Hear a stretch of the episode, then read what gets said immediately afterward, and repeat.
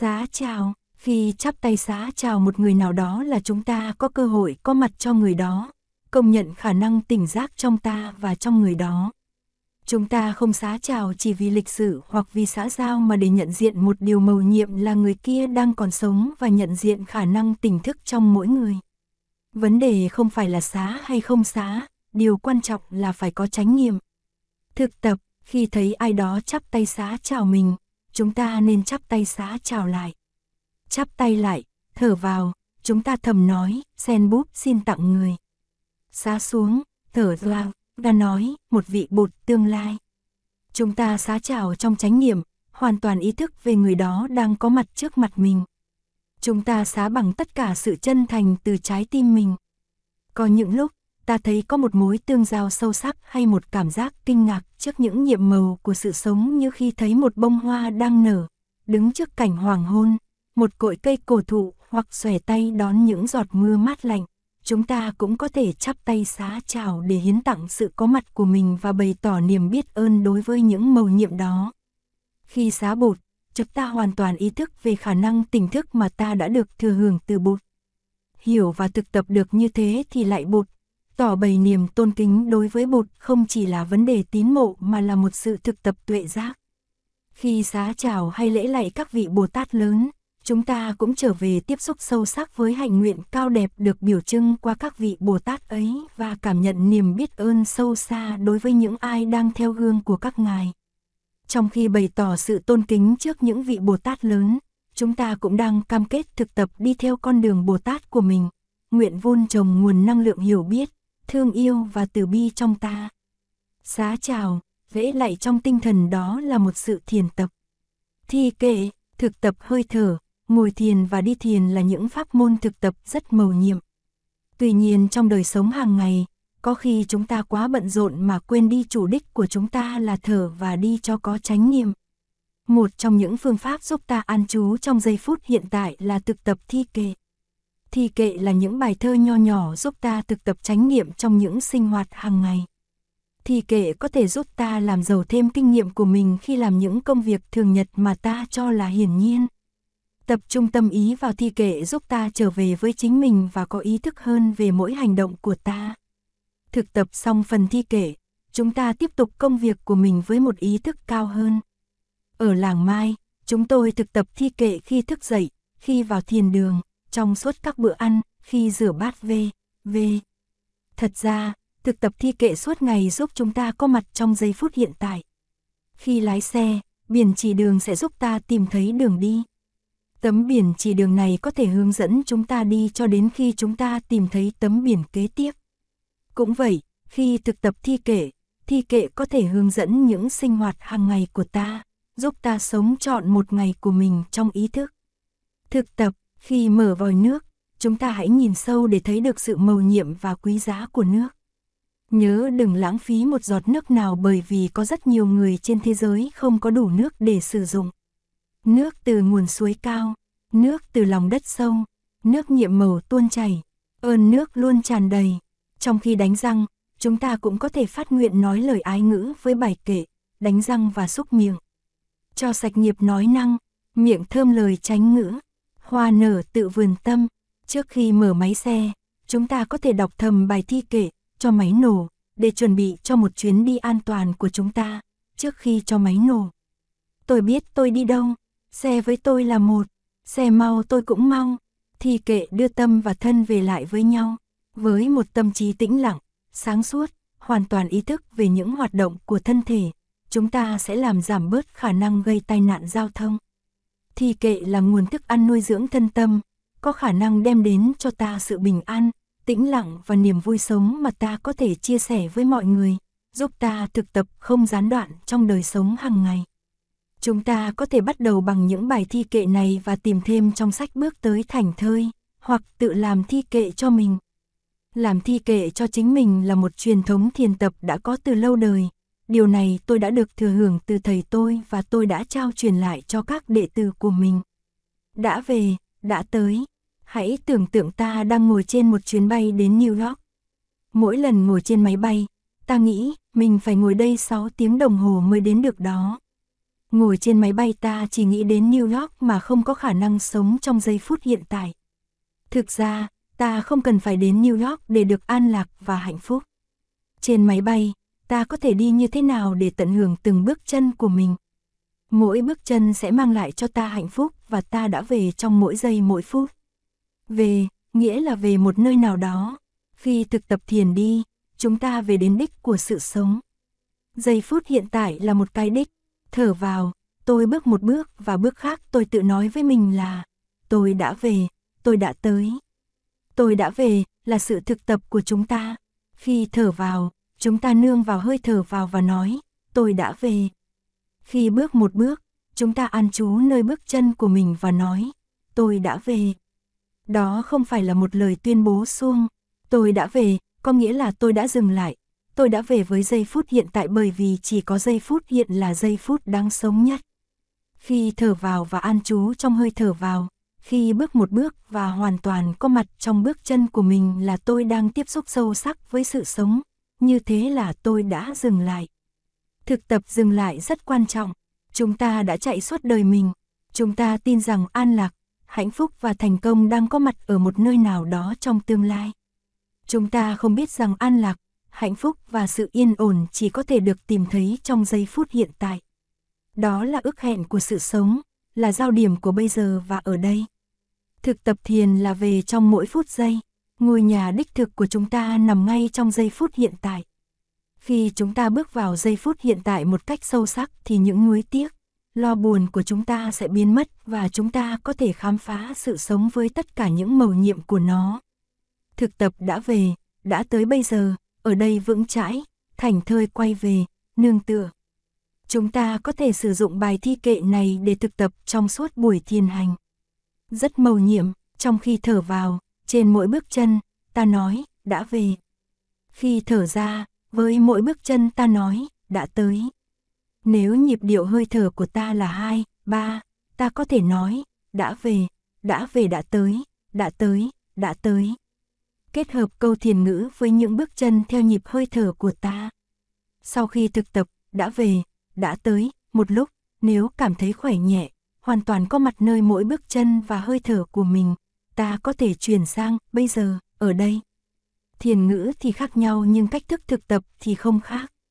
Khi ngồi thiền chúng ta cũng có thể sử dụng bài thi kệ này, rất có hiệu quả.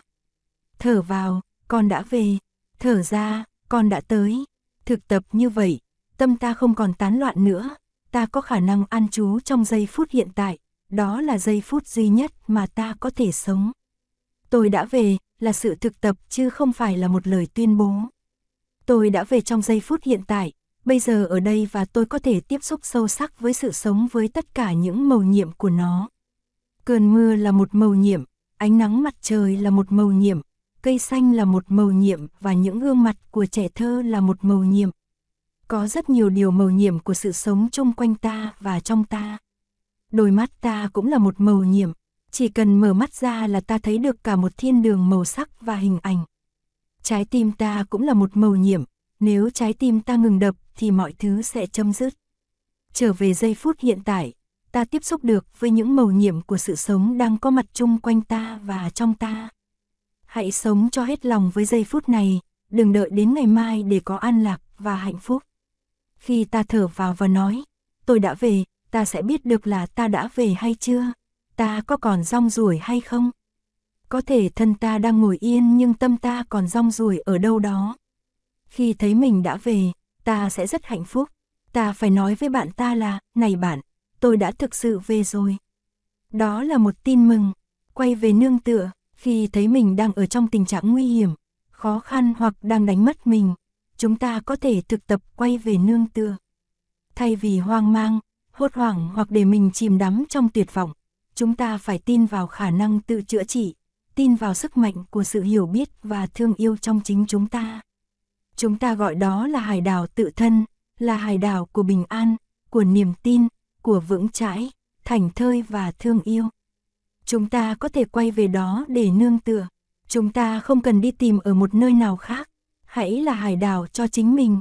Chúng ta luôn muốn được an toàn, muốn được bảo hộ, muốn được bình yên. Vì vậy mỗi khi lâm vào tình trạng bất an, rối loạn, quá tải hoặc khổ đau, chúng ta phải thực tập quay về nương tựa bụt trong ta.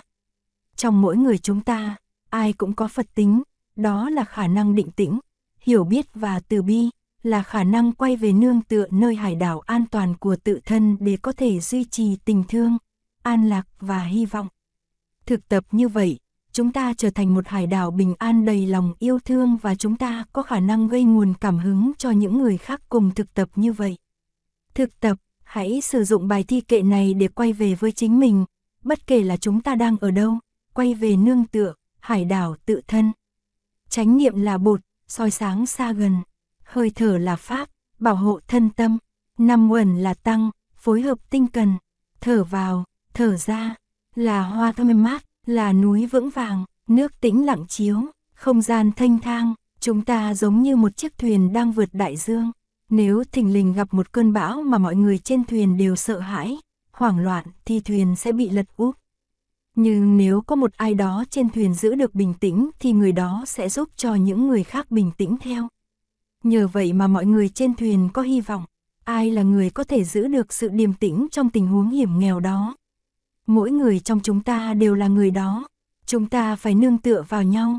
Năm giới, năm giới là một trong những phương pháp thực tập chánh niệm cụ thể nhất. Năm giới không thuộc về một đảng phái hay một tôn giáo nào, bản chất của năm giới là trùng khắp. Đó đích thực là sự thực tập từ bi và trí tuệ.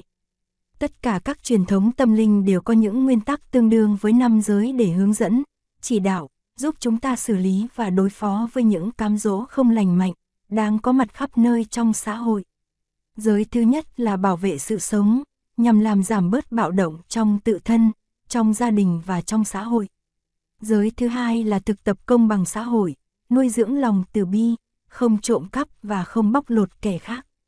Giới thứ ba là bảo vệ tiết hành, nhằm đem lại hạnh phúc cho cá nhân, gia đình và trẻ em.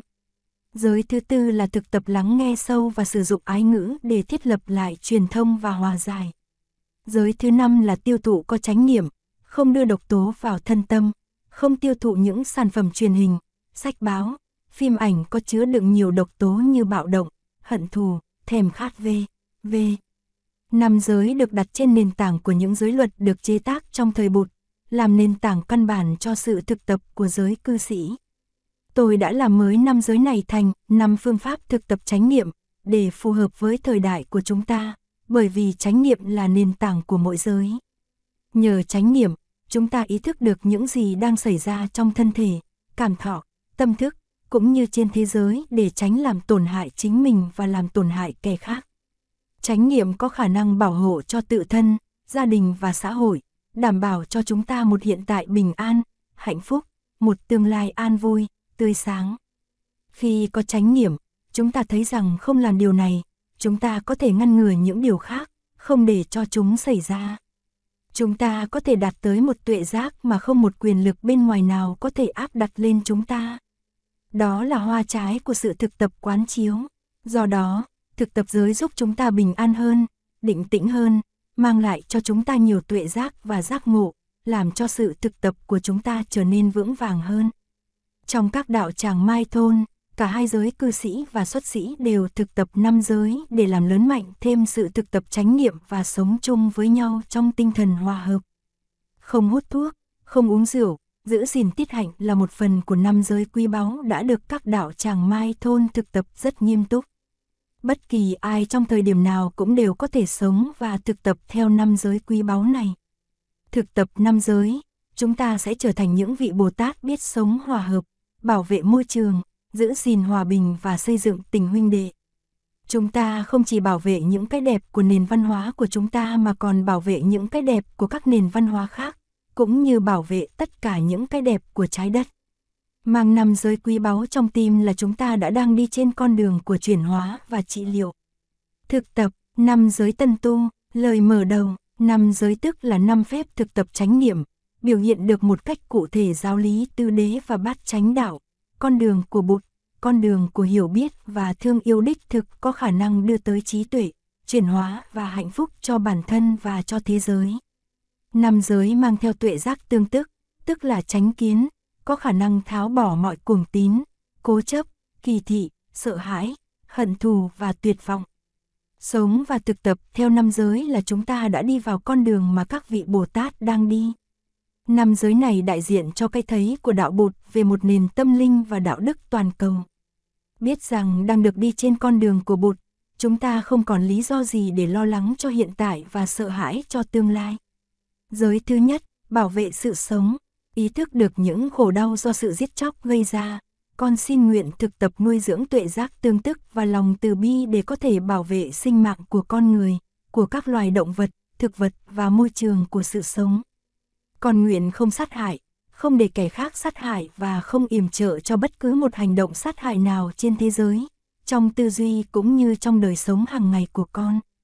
Thấy được rằng tất cả những bạo động do sự sợ hãi, hận thù, tham vọng và cuồng tín gây ra đều bắt nguồn từ cách tư duy lưỡng nguyên và kỳ thị. Con nguyện học hỏi thái độ cởi mở, không kỳ thị và không cố chấp vào bất cứ một quan điểm, một chủ thuyết hay một ý thức hệ nào để có thể chuyển hóa hạt giống cuồng tín, giáo điều và thiếu bao dung trong con và trong thế giới. Giới thứ hai, hạnh phúc chân thực, ý thức được những khổ đau do lường gạt, trộm cắp, áp bức và bất công xã hội gây ra con nguyện thực tập san sẻ thì giờ, năng lực và tài vật của con với những kẻ thiếu thốn, trong cả ba lĩnh vực tư duy, nói năng và hành động của đời sống hàng ngày. Con nguyện không lấy làm tư hiểu bất cứ một của cải nào không phải do tự mình tạo ra. Con nguyện thực tập nhìn sâu để thấy rằng hạnh phúc và khổ đau của người kia có liên hệ mật thiết đến hạnh phúc và khổ đau của chính con, rằng hạnh phúc chân thực không thể nào có được nếu không có hiểu biết và thương yêu và đi tìm hạnh phúc bằng cách chạy theo quyền lực, danh vọng, giàu sang và sắc dục có thể đem lại nhiều hệ lụy và tuyệt vọng. Con đã ý thức được rằng hạnh phúc chân thực phát sinh từ chính tự tâm và cách nhìn của con chứ không đến từ bên ngoài, rằng thực tập phép chi túc con có thể sống hạnh phúc được ngay trong giây phút hiện tại nếu con có khả năng trở về giây phút ấy để nhận diện những điều kiện hạnh phúc mà con đã có sẵn con nguyện thực tập theo chánh mạng để có thể làm giảm thiểu khổ đau của mọi loài trên trái đất và để truyền ngược lại quá trình hâm nóng địa cầu. Giới thứ ba, tình thương đích thực, ý thức được những khổ đau do thói tà dâm gây ra. Con xin học hỏi theo tinh thần trách nhiệm để giúp bảo hộ tiết hạnh và sự an toàn của mọi người, mọi gia đình và trong xã hội. Con biết tình dục và tình yêu là hai cái khác nhau, rằng những liên hệ tình dục do thèm khát gây nên luôn luôn mang tới hệ lụy đổ vỡ cho con và cho kẻ khác. Con nguyện không có liên hệ tình dục với bất cứ ai nếu không có tình yêu đích thực và những cam kết chính thức và lâu dài. Con sẽ làm mọi cách có thể để bảo vệ trẻ em, không cho nạn tà dâm tiếp tục gây nên sự đổ vỡ của các gia đình và của đời sống đôi lứa. còn nguyện học hỏi những phương pháp thích ứng để chăm sóc năng lượng tình dục trong con, để thấy được sự thật thân tâm nhất như và để nuôi lớn các đức từ, bi, hỷ và xả, tức là những yếu tố căn bản của một tình yêu thương đích thực để làm tăng trưởng hạnh phúc của con và của người khác. Con biết thực tập tứ vô lượng tâm ấy, con sẽ được tiếp tục đẹp đẽ và hạnh phúc trong những kiếp sau. Giới thứ tư, lắng nghe và ái ngữ, ý thức được những khổ đau do lời nói thiếu chánh niệm và do thiếu khả năng lắng nghe gây ra. Con xin nguyện học các hạnh ái ngữ và lắng nghe để có thể hiến tặng niềm vui cho người, làm vơi bớt nỗi khổ đau của người, giúp đem lại an bình và hòa giải giữa mọi người, giữa các quốc gia, chủng tộc và tôn giáo. Biết rằng lời nói có thể đem lại hạnh phúc hay khổ đau cho người, con nguyện học nói những lời có khả năng gây thêm niềm tự tin, an vui và hy vọng, những lời chân thật có giá trị xây dựng hiểu biết và hòa giải. Con nguyện không nói năng gì khi biết cơn bực tức đang có mặt trong con, nguyện tập thở và đi trong chánh niệm để nhìn sâu vào gốc rễ của những bực tức ấy, nhận diện những chi giác sai lầm trong con và tìm cách hiểu được những khổ đau trong con và trong người mà con đang bực tức. Con nguyện học nói sự thật và lắng nghe như thế nào để có thể giúp người kia thay đổi và thấy được nẻo thoát ra ngoài những khó khăn đang gặp phải. Con nguyện không loan truyền những tin mà con không biết chắc là có thật, không nói những điều có thể tạo nên những sự bất hòa trong gia đình và trong đoàn thể.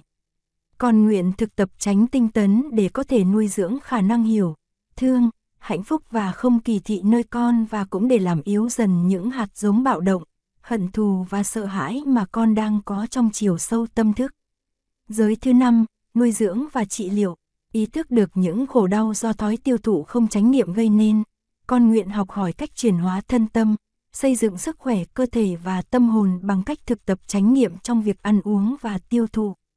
Con nguyện nhìn sâu vào bốn loại thực phẩm là đoàn thực, xúc thực, tư niệm thực và thức thực để tránh tiêu thụ những thực phẩm độc hại.